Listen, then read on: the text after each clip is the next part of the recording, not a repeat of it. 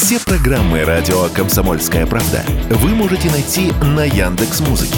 Ищите раздел вашей любимой передачи и подписывайтесь, чтобы не пропустить новый выпуск. «Радио КП» на «Яндекс.Музыке». Это удобно, просто и всегда интересно. Что будет? Честный взгляд на 4 мая. За происходящим наблюдают Надана Фридрихсон и Игорь Виттель. Ну что ж, дорогие друзья, мы опять в студии, опять Надана Фридрихсон, и опять Игорь Виттель, и опять обсуждаем самые жаркие новости в чате у нас уже, который, кстати, напоминаю вам, товарищи, идет трансляция, только в этот раз, поскольку мы тут получили временный бан на неделечку от YouTube, мы вещаем на запасном канале РКП, подписывайтесь обязательно на него, ставьте лайки, у кого нет совести, можете поставить дизлайки, писать гадости, главное, реагируйте на нас, общайтесь с нами, мы вам даже отвечаем каждые полчаса, вступаем с вами в оживленные дискуссии, особенно Надана Александровна. Напомню, что еще ВКонтакте у нас прямо вот ВКонтакте сейчас активно идет жизнь, там тоже идет трансляция. В Телеграме, в Одноклассниках, я насчет Одноклассников, правда, никогда там не был, не знаю, но мы есть везде. А ну и, кстати, телеграм-канал Наданы называется «Фридрих». А мой телеграм-канал называется «Виттель Реальность». Подписывайтесь тоже на наш телеграм-канал, и мы там иногда даже отвечаем, общаемся, и иногда даже никого не банят. Ты закончил эту долгую вводную. Короче, Склифосовский. Это можно было сказать одним предложением. Мы выходим на Ютубе и во ВКонтакте. Смотрите там нас. Точка. Друзья, тут просто новости падают. ПВО сбило беспилотник в Воронежской области. Жертв нету. Это сообщение губернатора. Также украинский БПЛА «Шарк» сбили под Белгородом. Такие беспилотники предназначены для разведки и корректировки направлений ударов ВСУ ракетами, в том числе «Хаймарс». Это пишут отдельные телеграм-каналы. Ну, просто актуальная повестка, я думаю, надо проговорить. Все правильно. А давай мы немножечко за границу перенесемся. У нас тут есть несколько таких международных новостей. Ну, и в первую очередь, вот лично меня, я думаю, что и тебя, как большого любителя берега турецкого, заинтересовала новость, что неожиданно под выборы в Турции обнаружили новое месторождение нефти. Прямо вот неожиданно. Знаешь, у нас в свое время, в моем детстве, это к 25-му съезду КПСС что-нибудь происходило, к 26-му, к 27-му. Происходило бы и дальше, но тут как бы съезды кончились. Вот. А тут прям под выборы, которые уже практически через 10 дней у нас, да, через 10 дней. 14 мая всеобщие выборы. 10 дней, и тут в Турции обнаруживают, во-первых, месторождение нефти, а во-вторых, Эрдоган говорит, будете себя так вести, не будет вам зерновой сделки. Ну, зерновую сделку давай отдельно, нефть отдельно, в прямом и переносном. Зерновая сделка Эрдогану была нужна как просто большая имиджевая международная история. Посмотрите при мне, Турецкая республика чего-то достоит. Да чего там чего-то. Посмотрите, и Соединенные Штаты, Европа, и Россия, и все это в контексте Украины. И вот по центру я, Эрдоган, который всем этим управляет. А что касается нефти, слушай, тут интересно.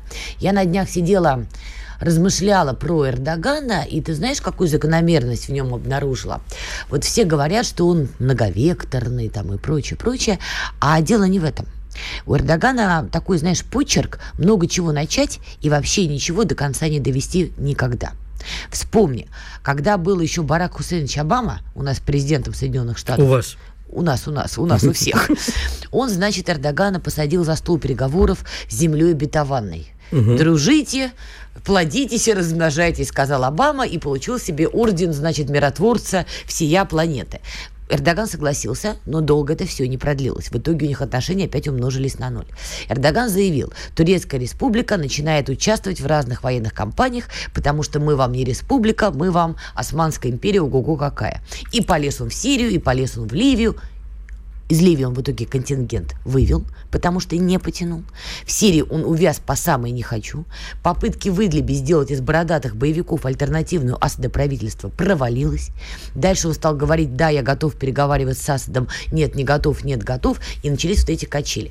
И так, в принципе, любой проект Эрдогана, какой ни возьми, он его громко начинал, но так и не закончил. И ты не назовешь ни один проект, который бы он довел до ума. Поэтому, когда он выходит и говорит «Daddy's home», я нашел нефть, в принципе, это опять, то есть, что это будет? Это будет яркое, красивое начало. Потом, запомните этот твит, значит, классика. Потом Эрдоган с кем-нибудь поругается по поводу этой нефти, это непременное условие, обязательно. А потом это куда-то сгинет, как будто не было. Помнишь, он ввел непримиримейший джихад, просто вот яростный джихад за газ в Средиземном море, месторождение Афродита. Он там и Кипру угрожал, и Греции угрожал, и Израилю угрожал, с которым уже снова поругался. Кричал: «Мой газ, никого не пущу». И тема как бы вот она растворилась. Вот это такой типичный Эрдоган. Ну вот я тебе на это отвечу. Значит, первое, что я считаю, что судить о деятельности какого-либо правителя, неважно, будь он диктатором, будь он демократически избранным, неважно, кто он, президент, премьер-министр и так далее, можно судить ровно по одному фактору. Это по благосостоянию граждан. Вот если посмотреть на благосостояние граждан Турции, они стали лучше жить при Эрдогане? Нет. Или хуже? Они стали жить хуже. Все. Значит, теперь мы, нам-то, в принципе, плевать на Эрдогана. Кстати, напомню, что Израиль там тоже вроде как у себя газ на шельфе находил. Или так, а вот все дружные, все на Афродиту, Игорь, все, понимаешь? Все на Афродиту. То есть Греция, Кипр, Турки, Израиль все ругались из одного газового месторождения. Нам бы, в принципе, плевать на Эрдогана, если бы не вопрос, а что от этого будет нам, то есть России и россиянам. А нам вот как-то всех очень беспокоит вопрос, тех, кто разбирается в теме, естественно, не всех, а тех, кто разбирается в теме, а не будет ли вот этот новый... Сейчас, подожди, я попал... Кылычдараглу. Не будет ли он настолько проамерикански настроенным, что он нам перекроет все параллельные импорты, все проекты... А ты параллельный импорт тут где-то видел? Ну, тем не менее, он идет. Понимаешь, Суслика видела, он на самом деле есть. Да. Вот. И прочие наши ништяки, что типа вот нам сейчас так нужна Турция, и Эрдоган, конечно, враг, но он нам все-таки сейчас ситуативный партнер, а вот тут придут американцы и устроят это. Вот это волнует, кстати, людей, которые разбираются в политике. Ты знаешь, что вот к любому изделию бывает инструкция. Угу. Вот условно, давайте представим, что Турецкая республика – это некое сложное такое изделие, к нему есть инструкция. Что мы там прочитаем первым? Турецкая республика – член НАТО. Раз. Что мы читаем дальше? Как любой член НАТО, Турецкая республика может на своей территории располагать военный контингент, военные базы, прочее. Или база Инджерлик, откуда Эрдоган изгнал американцев, может снова начать работать по старым каким-то параметрам. Также мы помним, что Турецкая республика как не в себя ломилась в Евросоюз, пока Эрдоган не сказал: так, стоп, хватит, у вас там и Кораны жгут, и мусульман оскорбляют, и вообще вы какие-то странные стали довольно ребята, не пойду я к вам, я буду вот Османскую империю делать. Выходит оппозиция с криком: а теперь говорим мы. И заявляет: мы будем мириться с США, мы введем Турецкую республику в Евросоюз, ну и да, постараемся не испортить отношения с Москвой. А что Евросоюз, можно спросить, хочет ли она в себе Турецкую республику? Евросоюз можно спросить, только никто это делать не будет, потому что Евросоюз тут не субъектен. Чего скажут, так и поступят. Скажут пустить, двери откроют. Скажут не пустить. Как это? Не пушу. Собственно, Турецкую республику не пускали в Евросоюз именно из-за политики Эрдогана. Вот именно из-за него. Это тоже надо понимать, и оппозиция здесь действительно права. Так что мы получим в итоге? Мы получим изделие, которое работает, знаешь, это заводская сборка. Вернуться к заводским настройкам. Угу. На базу Инджерлик highly likely будет переброшен контингент НАТО. Турецкая республика в случае победы оппозиции скажет: так у нас куча оружия, услышали, там чего-то не хватает. Дадут клич, они будут поставлять это вооружение Киеву. И судьба С-400, которая находится сегодня на территории Турции, тоже под вопросом. И не надо возмущаться. Оппозиция сейчас заявляет: мы будем действовать по тому, как и должны были действовать. Инструкция в действии. А можно ли втащить Турцию в орбиту нашего, ну, кто на нас с Васей, нашего совместного китайского влияния? То есть вот того якобы нового мира, который... конкретнее-то куда их затаскивать собраться? Нет, не в какой-то формальный блок. Я же не говорю про то, чтобы их в БРИКС затащить, который, в общем, тоже не имеет особого смысла, уж такого практического. А говорить о том, что вот они в своей внешней политике будут руководствоваться идеями национальных интересов, а вовсе не интересами Соединенных Штатов, не вступать. Это риторика Эрдогана. Нет, подожди. У нас с тобой, помнишь, Иван Стародубцев был, он все это рассказывал. Это риторика, а на самом деле, понимаешь, сейчас мир делится, я не знаю, согласишься с тобой или нет, на макрорегионы. которые между собой будут по-прежнему конкурировать за ресурсы и будут воевать между собой. Вот несколько макрорегионов, в том числе и турецкий, вполне может быть создан. Нам же еще важно, чтобы Эрдоган не полез в наше, ты не любишь слово, подбрюшье, но в наши отношения с Центральной Азией, со Средней Азией и прочим миром атаманским, который он там все собирается строить. Если бы это ограничивалось границей Турции, это был бы как бы одна беда. Но он хочет залезть и в другие регионы, и в Азербайджан залезть, и в... Значит, хочет. У них официальный слоган «Одна нация, два государства». Ну, хорошо, да. Тем не менее, да, у него же нет такого слогана, например, с Казахстаном. Так подожди. Вот и я тебе говорю о том, что чего нам ждать.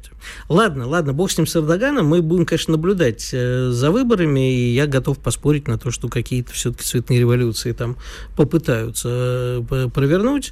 Но мы, впрочем, уже не успеем. Я хотел еще про журналиста Романа Протасевича поговорить, небезызвестного которого в Беларуси получил 8 лет. Ну, уже не успеваем. Единственное, я по туркам договорю. Опять же, ладно, бог с ней, с этой великой геополитикой, но тоже надо понимать, что если оппозиция выигрывает всеобщие выборы, даже, смотрите, там идут всеобщие выборы, даже если Эрдоган побеждает на президентских выборах, но оппозиция забирает, например, парламент, меджлис, все равно градус и уровень нетерпимости к русским, не хочу слово русофобия тут использовать, но градус нетерпимости к русским в Турецкой Республике сильно повысится. Это тоже надо понимать. И нашим релокантам, и тем, кто, значит, сейчас скупает эти путевки и бежит впереди тапок на турецкие берега. И вот это важный момент. Ну, а о некоторых аспектах этого мы поговорим после выпуска новостей и рекламы. Оставайтесь с нами.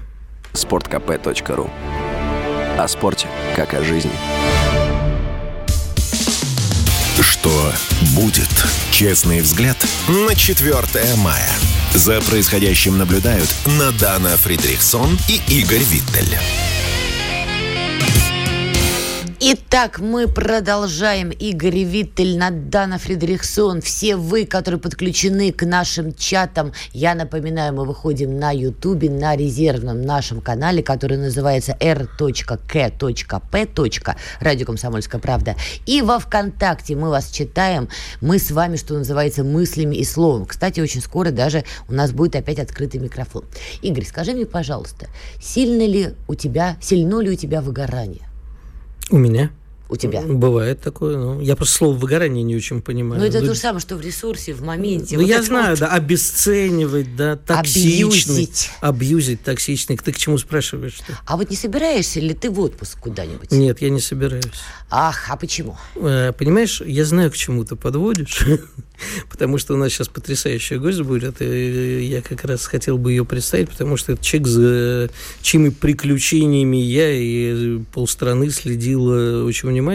Прекрасная и мужественная женщина, которая взяла свою собаку Грету, села на машину Hyundai Elantra, если мне не изменяет память, и поехала в кругосветку. Три года каталась по всему миру, и вот сейчас только вернулась. Поэтому вот у русофобии сейчас бы и поговорить вообще о том, что ждет русского человека за рубежом. Ирина Сидоренко с нами. Ирина. Здравствуйте. Да, привет. Здравствуйте. Я рад, что ты вернулась, наконец. Приветствую тебя на родной земле. И, конечно же, первый вопрос, который у всех возникает, ну, ты уехала в 2017, по-моему, да, в эту кругосветку? Да, я как раз ровно 6 лет назад, в мае 2017 года я уехала. 6/3, да. Скажи, пожалуйста, вот за это время ты объехала весь мир. Ты сталкивалась с... Понимаешь, вот если тебя читать, то звучит все достаточно благостно. Во всех твоих проблемах тебе всегда помогали, относились к тебе по-человечески, везде находились свои люди. Но, может, это потому, что ты такой хороший, добрый человек, красивая женщина, блондинка, я не знаю. Ты видела какие-то противоположные истории? Действительно так. За все время, пока я путешествовала, я объехала практически весь мир за 6 лет. Я не встречала, во всяком случае, по отношению ко мне никаких даже каких-то взглядов укоризненных или еще каких-то, тем более каких-то негативных или угрожающих, ни ну, ни в какой стране, в любой части мира ко мне относились действительно доброжелательно. И, наверное, я, возможно, не самый такой удачный кандидат по выборке по этому вопросу, потому что все-таки надо учесть, что я не мигрант, я не переселенец, я все-таки путешественник, а к путнику, к страннику, к путешественнику все-таки во всем мире отношение, оно, как мне кажется, исходя из моего опыта личного, оно доброжелательное, и не просто доброжелательное, а всячески я испытывала на себе поддержку, какое-то особое внимание. Даже в малейшей мелочи меня старались поддержать, помочь, как-то вдохновить. Ирина, а вы когда вернулись? Когда закончилась ваша кругосветка? Моя кругосветка закончилась несколько дней назад. Я в прошлый четверг вернулась, в прошлую пятницу вернулась в Москву. А вот последняя страна, крайняя страна вашей кругосветки, это что было? Последняя страна в моей кругосветке это была Бразилия. Вау. Прекрасная страна. Должна сказать, что это одна из самых дружественных стран, которая мне встретилась, потому что там особое отношение вот именно к путешественнику, именно такого отношения я не встречала ни в одной стране мира. Вот особое. И я рада, что именно вот на такой ноте мое путешествие закончилось в Бразилии. Тем не менее, какую-то динамику, может быть, вы замечали, потому что в 2017 году я здесь даже бы вас не спрашивала. Я сама в 2017 году много путешествовала и по Европе, и причем даже в Восточную Европу заезжала. И всегда реакция была стандартная. Туристы, русские, Москва, привет, любим, ценим и прочее-прочее. Даже в Грузии я не встречала никаких проблем. Но одно дело 17-й год, другое дело 20-й год, и там третье дело 22-й год, например. Вот в 22-м что-то для вас изменилось, начиная с конца февраля 22-го? Я не могу сказать, что лично для меня что-то изменилось. Реакция обычно такая. Сначала увидят машину с российскими номерами, и идет удивление. Затем увидят, что там сидит блондинка за рулем с собакой, и еще большее удивление. И когда люди узнают, что это кругосветчица, то есть это просто восторг. Поэтому каких-то примерно вот одинаковая реакция вот в любое время и в 17-м году, и в 18-м, и в 20-м, и в 22-м, и в 23-м. А в пандемию вы как путешествовали? В пандемию мне очень повезло, я как раз попала в Соединенные Штаты Америки, и я там на год застряла, пока были закрыты границы. Мне просто повезло, что можно было кататься по стране, и я просто объехала и посмотрела ее всю. И ни разу ничего. Ир, но вот я как человек, который долго там провел время, я понимаю, что от местных, особенно в глубинке, агрессии ты не дождешься. Американский народ – это не американская власть. Но, а эмигрантские, ты же сталкивалась с эмигрантскими тусовками, они в большинстве своем просто, русскоязычная эмиграция, не буду уже тут к национальности цепляться, в большинстве своем сволочь чудовищные. И с речей от них антироссийских, антипутинских, антивсего я слышал миллионы в свое время. А ты? Ну вот если зайти в русскоязычные блоги, с этим можно столкнуться вот в социальных сетях. Не знаю, может быть, к счастью, может быть, к сожалению, но в моем путешествии я старалась избегать различных иммиграционных сообществ русскоязычных. Только в том случае мне приходилось... Ирина, понимаете, прозвучало, а вы, случайно, не русофоб? Да прозвучало не так, я говорю, во время путешествия старалась избегать. Эмигрантов. Просто моя, цель моего путешествия, несколько иная. Моя цель была объехать вокруг земного шара. Я встречалась с людьми, с русскоязычными, которые живут так или иначе в различных странах, мигрировали или там временно живут. Только в том случае, если меня приглашали в гости, если было желание со мной встретиться. Естественно, это совершенно иное отношение, ко мне в частности, если бы я, например, случайно попала в какое-то, наверное, миграционное сообщество. Ирина, поэтому... что думаете о России? Вот вы вернулись, вас не было 6 лет, получается, да? 6. Тем более, крайней страной была Бразилия, действительно, вообще другой мир. Вот это вот карнавалы, не только карнавалы. Сейчас вы на родине. Что думаете? Как оцениваете-то?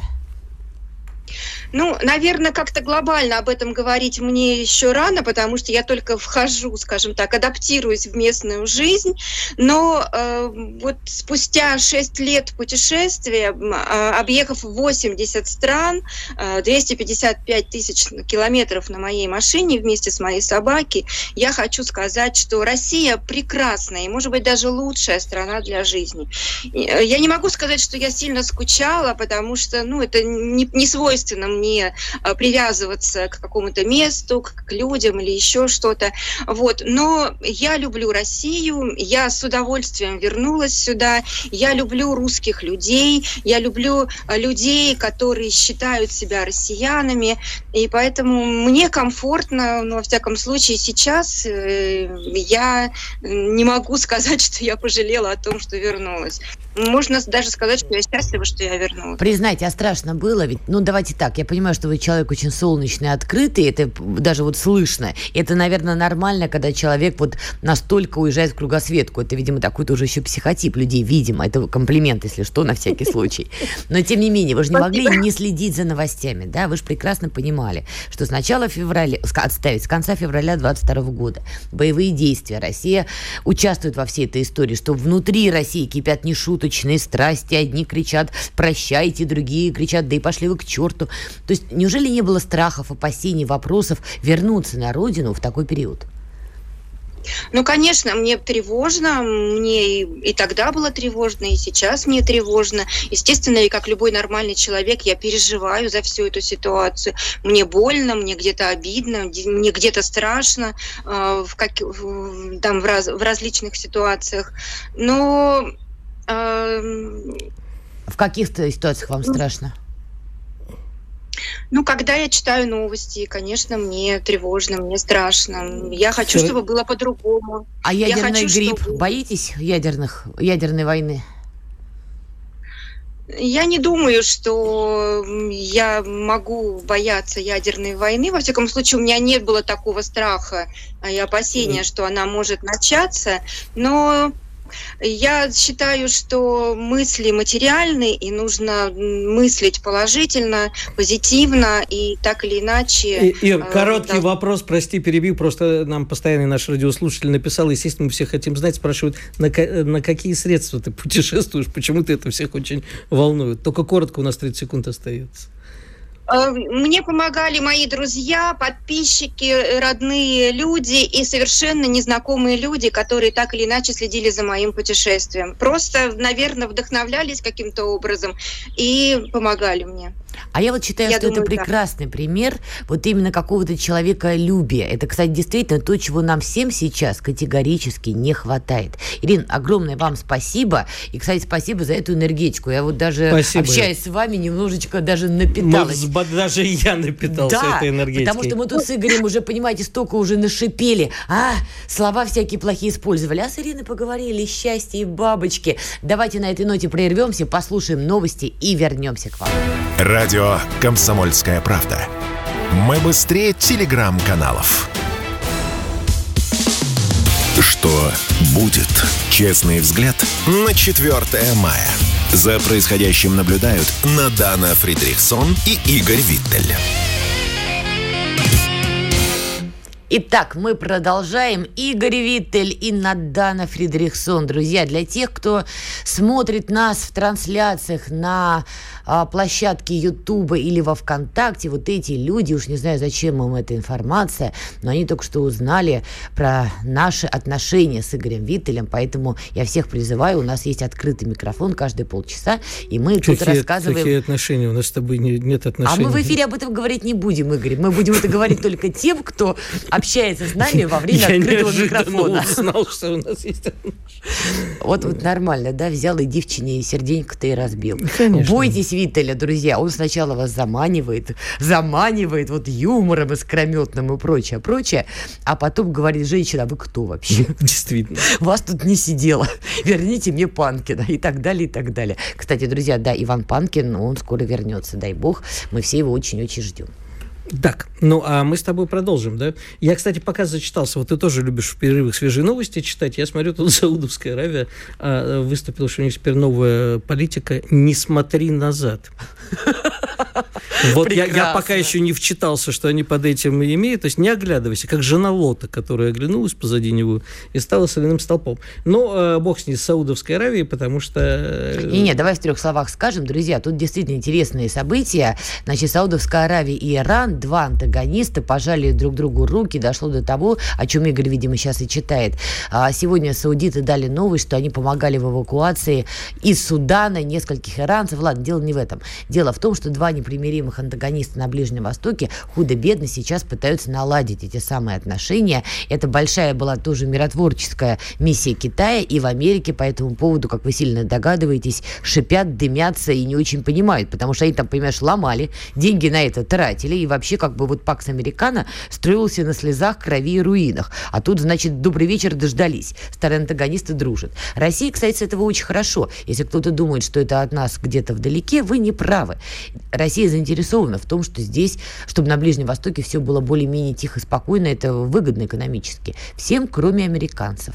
Так что, друзья мои, ждем-с. Что-то американцы еще какую-то спичку кинут. Я пока, кстати, это вот про Саудовскую Аравию, я еще, к сожалению, конечно, мы в субботу не, может, как-нибудь соберемся на выходных, проведем еще эфирчик, потому что в субботу коронация этого Карла Третьего. Коронация, Карл! Карл, коронация, Карл. Карл Клара украл кораллы, а вот Джо Байден на коронацию не приедет, вместо него приедет его супруга, а по этому поводу уже острит будущий президент США Дональд Трамп и говорит, что типа, ну, что это хорошо, что не поедет, уснул бы дедушка. В общем, издеваются все как могут. Но ладно, бог с ними. Кстати, вот, знаешь, все-таки не бог с ними. Никогда не мог понять такого интереса россиян к английской короне. Потому что и принцессу Диану оплакивала, по-моему, вся Россия. Как это самое, как там это называлось, Санта-Барбара и просто Мария. Вот, знаешь, такой герой сериала был. И следили, как переживали, когда Елизаветушка умерла. Царство ей небесное. Знаешь, самое грустное в том, что ты сейчас сказал? Что? Я знаю, что такое просто Мария, и богатые тоже плачут. И мне от этого, друзья, грустно. Я хочу быть зумером. Я хочу смотреть на кассету, аудиокассету с пленкой и думать, что это, понимаете? Карандашик вставляешь, пленку подкручиваешь. Но, да я знаю, Игорь, в этом и проблема. На самом деле, все-таки мы не зря заговорили об Англии, да, потому что сегодня такая историческая дата. В 79 году, 4 мая, будь оно неладно, первым женщиной премьером Великобритании стала железная старуха Маргарет Тэтчер. Железная леди. Ну, кому же старуха? Я, как социалист и коммунист, против этой железной леди. И даже ты правда социалист? Да. О, боже. Я даже скорее, ну, такой троцкист, коммунист, там, в общем, все, что можно. Троцкист? Я из-за нее, когда она умерла, практически подрался в эфире, я не знаю, Константин Сакович Сонин у нас иноагент или просто враг народа? Я, к стыду, не знаю, кто это, поэтому не могу тебе ничего сказать. Экономист такой, который мне говорил, что хорошо, что Маргарет Тэтчер... зачморила шахтеров. И вообще вот так вот, железной рукой. У меня к тебе вопрос. Вот ты считаешь, что в мире сейчас не хватает разумных, решительных железных политиков? Али нет? Ты знаешь, вот если честно, я считаю, что миру, ну, какой-то его части, не хватает просто политиков, потому что сейчас не хочу здесь соревноваться с телеграм-каналом Дмитрия Медведева, но пока мы наблюдаем какой-то парад политических карликов. Здесь я, пожалуй, остановлюсь. Не буду дальше, иначе будет конкуренция, правда.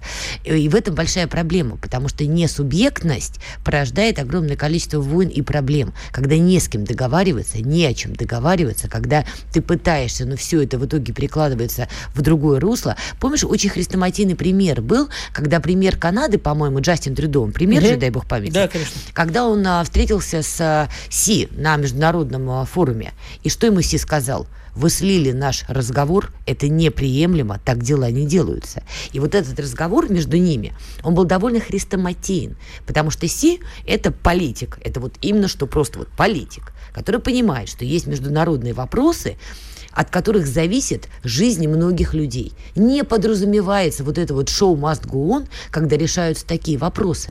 А западные политики типа Трюдо или, прости господи, Макрона последнее время пытаются всего сделать, я даже не понимаю что, даже не шоу. Понимаешь, вот когда Макрон звонил в Кремль, а потом выяснил, что у него при этом сидела куча журналистов. Похоже, правда, знаешь, такой телефонный хулиган.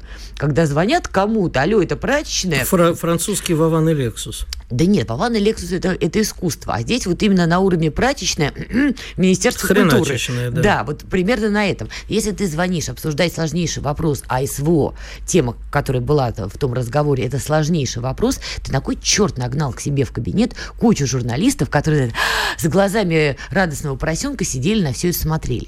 Ты либо хочешь доверительного разговора с первым лицом другой страны, ядерной, между прочим, это я про Россию, либо ты хочешь почесать пузико журналистам, либо одно, либо другое. У нас проблема с вырождением политиков. Их становится меньше. Зато становится очень много вот этих политических карликов, которые очень хотят в ТикТоке, которые очень хотят всем понравиться, и это, правда, проблема. Скажи, пожалуйста, ты хотела бы сейчас возвращения эпохи серьезных политических игроков? Врагов, но серьезных. Да? То есть вот эта вот вся когорта американская серьезных врагов, типа Рейгана, типа Джорджа Буша, и старшего, и младшего, в Англии Маргарет Тэтчер. То есть это враги, но это враги, с которыми можно разговаривать и договариваться даже с позиции силы. Конечно, потому что я всегда исходила из такого ближневосточного принципа, надо иметь достойных врагов. Я даже на каком-то этапе отдельным людям желаю тебе, чтобы у тебя были достойные, интересные враги, потому что если человек живет какой-то яркой жизнью, они по-любому будут. Конечно, потому что та же Маргарет Тэтчер, несмотря на многие вещи, которые она натворила, и то, что ты вспомнила историю с шахтерами, но человек был в состоянии, думать, принимать решения. Возьмем эту мадам Листрас. Сколько она пробыла там премьером? Я не помню. Самый очень короткий премьер в истории, по-моему, человечества. Ну, в Великобритании так точно, 50 дней, дай бог памяти. И чем закончилось ее бесславное правление? Тем, что сейчас ей выставляют счет за какие-то там тапочки, за какие-то там кутежи и прочее, прочее. Вот такой должен след оставаться от премьера Великобритании. Не думаю. То есть вот это вот странное вырождение, оно вызывает лично у меня вопросы и определенную брезгливость. На мой взгляд, вот в сегодняшний день мы быстрее бы договорились с Маргарет Тэтчер. Безусловно. Это, кстати, отчасти бьется с фразой президента России Владимира Путина. Помнишь, когда СВО только начиналось, у него было обращение к украинским военным. И он сказал, мы с вами быстрее договоримся. И он был абсолютно прав. Другое дело, что киевский режим не без помощи МИ-6, кстати, говоря, не без помощи ЦРУ, стали просто отлавливать тех военных на Украине, кто действительно был договороспособен и кто в состоянии был думать головой, а не чем-то другим. И это действительно стало большой проблемой. Судьба этих людей, мягко говоря, незавидна. Но сама фраза была абсолютно верна. Хотя понятно, что украинские военные нам в этом плане были не супер-пупер друзья и братья, но ключевое было. Мы с вами договоримся быстрее. Поэтому, конечно, да, я считаю, этого очень не хватает. Скажи, пожалуйста, как ты видишь новый мир, вот как он будет строиться? Нам же все равно придется, если мы его не разрушим. Ты знаешь, я сейчас приведу тебе пример, наверное, не очень хороший. Я в свое время, вот в той самой Америке, которую мы упоминали, однажды ночью возвращался из одного штата в другой и решил продукты домой купить. Заехал в какой-то вот совсем провинциальный штат, в супермаркет, который работал ночью. Прихожу, вроде все работает, как бы все нормально. Пока я не обратил внимания, что, в общем, весь персонал, это, как сейчас бы сказали, люди с особенностями. То есть просто весь персонал, включая менеджеров, были дауны. И нормально работали, все работало как-то. Ну, производило, конечно, странное впечатление. Так вот, к чему я это говорю. У меня сейчас есть ощущение, что эта инклюзивность во всем, она перебросилась на государственное управление по всему миру. Ну, вот это то, о чем я говорю, это просто более понятный пример. Да, привел. Вот более понятный пример. Вопрос. Значит, с такими партнерами нельзя строить будущее. Они не видят будущее, они не понимают. У них нету стратегии. Вот каким будет этот мир, и как его строить, и с кем договариваться, и успеем ли мы договориться до того, как кто-то нажмет случайно на красную кнопку, это большой вопрос. Я не верю, что кто-то случайно, в принципе, может нажать на красную кнопку, но когда мы говорим о этой проблеме, заметьте, у нас в перечне только западные политики, потому что Си, например, это политик, тут очевидно совершенно, и правительство в Индии тоже проявляет очень много разумного. Короче говоря, это проблема Запада. Си политик, Путин политик, но, к сожалению, помимо них, и, к сожалению, это и у нас такая же проблема, политиков не так много. И ты знаешь, я верю, что в итоге на разломах вот этого однополярного мира, а разломы есть, в итоге появятся новые политические фигуры. Я в это верю. Радио «Комсомольская правда». Никаких фейков, только правда. что будет. Честный взгляд на 4 мая. За происходящим наблюдают Надана Фридрихсон и Игорь Виттель. Как ни грустно, но мы вкатываемся в последнюю часть сегодняшнего нашего эфира. Друзья, по вам я точно буду скучать. Надеюсь, вы будете нас с Игорем вспоминать добрым легким словом. Слушайте, слегка икая. Слегка, значит, смахивая слезу и удаляясь в закат. Слушайте, новость. В Киеве заявили о самой высокой с начала года интенсивности ударов по городу. Глава столичной военной администрации Попко отметил, что зафиксировано падение обломков в отдельных районах. Ночная воздушная тревога в Киеве продолжалась 3,5 часа. Игорь, мы с этой темы начинали, это, видимо, отчасти будем заканчивать. Неудивительно, потому что, это главное событие, я думаю, сегодняшнего информационного дня. Почему, как ты считаешь, люди, россияне, которые читают эти новости, пишут, что им этого мало? Потому что людям хочется, сидя на диване, на том самом, не буду опять это слово повторять, своей ленивой задницей, чувствовать себя причастным, ничего не делая, призывать к тому, что давайте мы всех уничтожим. Если вы хотите всех уничтожить, встаньте, идите на фронт. Там места хватит всем. А пока вы сидите на диване и кричите, вы не патриоты, вы просто долбоклюют, скажем так. Да, Надан, да, это именно так и есть. А ты не считаешь, что... Давай, слушай, честно скажи мне, представь, что нету сейчас эфира и камеры, глядя в глаза доверительно. Но неужели у тебя сегодня ночью не было желания... Было, конечно. Было, конечно. А тебя лично удовлетворила география ударов по военной инфраструктуре Украины, тревога в Киеве? Значит, смотри, я не знаю этой географии конкретно, потому что мы можем только судить, была воздушная тревога там, туда-то полетели ракеты. Я имею в виду, что я не знаю географию по тому, и не должен, видимо, знать, что существует такой-то центр принятия решений, или энергетический узел, или логистический узел, и он был уничтожен этими ракетами. Тогда бы я понимал. Понимаешь, я точно так же сижу на этом диване. Так. Или на кресле сейчас в студии. Я не знаю, что реально происходит. Мы же судим о реальности не по реальности, о которой мы обычно вообще никогда ничего не знаем. Мы судим по тем мифам, которые мы слышим. Мы читаем телеграм-каналы, мы читаем СМИ. Это не... И там уже тоже нереальность, такое впечатление кого-то от того, что происходит, от тех, кто ближе. Мы не знаем. И, естественно, как у любого патриота страны, у меня есть желание, конечно же, давайте. Но у меня нет желания уничтожить Киев. И простой украинский народ нет желания уничтожить. А может быть, Киев в руинах действительно удовлетворил бы россиян? Ты знаешь, давай определимся. Мы какую задачу решаем? Мы решаем проблему безопасности своей страны. Так. Мы с чего начинали? С несколько абстрактных для меня слов: денацификация и демилитаризация. Демилитаризацию чуть более конкретно. В целом мы решаем проблему безопасности своей страны, чтобы это все не пришло к нам. Так. Мы пришли туда, чтобы они не пришли к нам, правильно? Да. Пока я в своей логике. А ежели для этого нужны развалины Киева и пострадавшие мирные украинские жители, я не знаю, решаем ли мы таким образом. Мне кажется, мы свою проблему должны решать все-таки точным устранением определенных людей, сменой власти в Киеве, демилитаризацией и так далее. Позволь с тобой тут поспорить. Вот смотри, падают новости. Одним из задержанных агентов разведки Украины мог оказаться российский бизнесмен. То есть, грубо говоря, задержали несколько агентов ГУР Украины, и в их числе бизнесмен. Ты не согласен с тем, что люди ведутся на это, кто-то осознанно, кто-то неосознанно позволяет себя развести, из россиян в том числе, на эти внутренние диверсии, только потому, что они глубоко убеждены, а мне ничего не будет.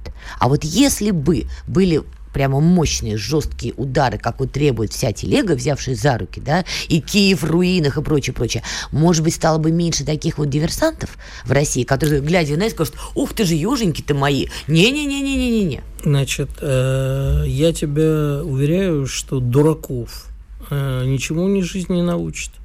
Как это сумасшедшее, которое интервью мы вчера читали, что Канье Уэст... Дарья Трепова. Что Канье Уэст сказал: не мир пришел принести вам, но меч. Понимаешь? Она это правда сказала? Да, она это правда сказала в интервью. Что Канье Уэст сказал, что не мир пришел принести, но меч. Так она просто косит, подумали, Шон, и по совету адвоката. Давай не будем про нее. Возможно. Но это такой постмодернизм. Так вот, дураков жизнь ничему не учит. Их вот как страх даже не научат. А убежденных людей, которые, как радикальные исламские террористы, идут взрываться, тем более, потому что они хотят умереть. Тут вопрос, как это пресекать по-другому, как их вычислять и уничтожать. Вот их надо уничтожать. Вот эти деструктивные, можно сказать, нацистские секты. Вот это должно быть выкорчевано. А решается ли это обломками по Киеву? Я думаю, что те люди, которые были терпимо, ну, по крайней мере, настроены не нацистски, очень многие, увидев, что происходит, сказали, а мы теперь нет, вот нам плевать, да, нацисты, не нацисты, мы будем защищать свою страну. Ну, это их, слушай, это их позиция. Поняла. Что нам с этим делать? Понимаешь, меня порадовало бы точно уничтожение тех, кто принимает решения на Украине. Ну... И в первую очередь Таща Буданова, там, кто там, Залужный.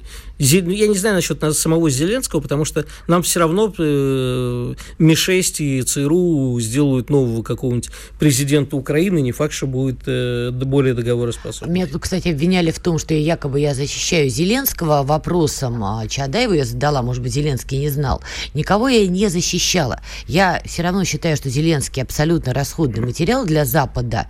Я просто исходила из того, что, возможно, Запад тоже готов этот расходный материал отправить по его прямому назначению, а то есть в урну.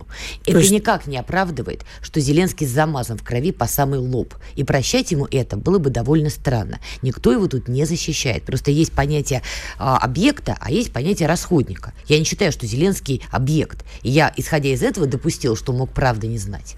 Я думаю, что по самый лоб замазан кровью, надо его еще зеленкой намазать до кучи. Кстати, давай продолжим еще тему дураков. У нас с тобой немножко времени есть. Тут интересные тоже моменты. Как ты заметил, по западным странам шагает новая чума.